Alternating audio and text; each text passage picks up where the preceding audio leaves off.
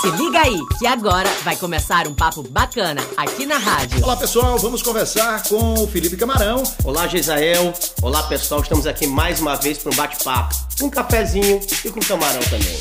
Café com camarão. Diz aí, Felipe. Ei, rapaz. Tá é doido, é? Mas, rapaz. É. É, quase. Nesse pequeno. Tchô. Maranhês.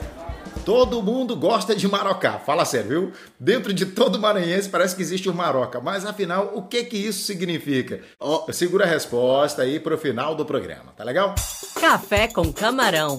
Olha, faz pouco tempo que a Secretaria de Estado da Educação do Maranhão promoveu uma formação dos professores da educação do campo quilombola.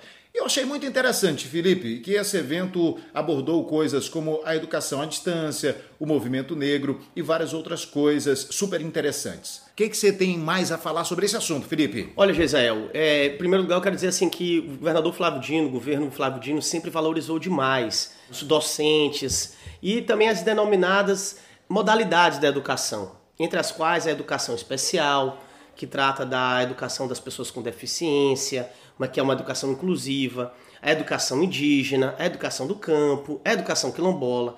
E nesse sentido, a gente não poderia nunca deixar para trás a discussão de um novo currículo para a educação quilombola, um currículo atualizado, um currículo vivo, que dialogue com a realidade que a gente vive. E é por isso que o governador Flávio Dino tem valorizado tanto. A gente tem criado escolas quilombolas, porque antes elas eram anexos, salas fora.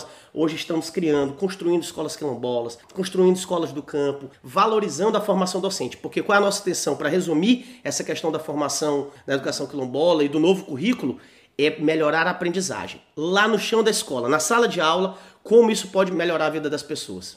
Ei, rapaz. Tá é doido, é? Rapaz. É. É, quase. Nesse pequeno. Maranhês. Fala aí, Felipe. Você é uma pessoa maroca? O que, que significa maroca, hein? Rapaz, eu vou te confessar, eu sou bem maroca, viu? Minhas filhas também são marocas, é, é impressionante isso, ó galera. Maroca é uma pessoa curiosa, que gosta de levar informação pro outro. Marocar é fofocar. Agora eu sou aquele maroca que gosta mais de ouvir do que de falar, viu? Valeu, Felipe. Valeu, galera, até a próxima. Café com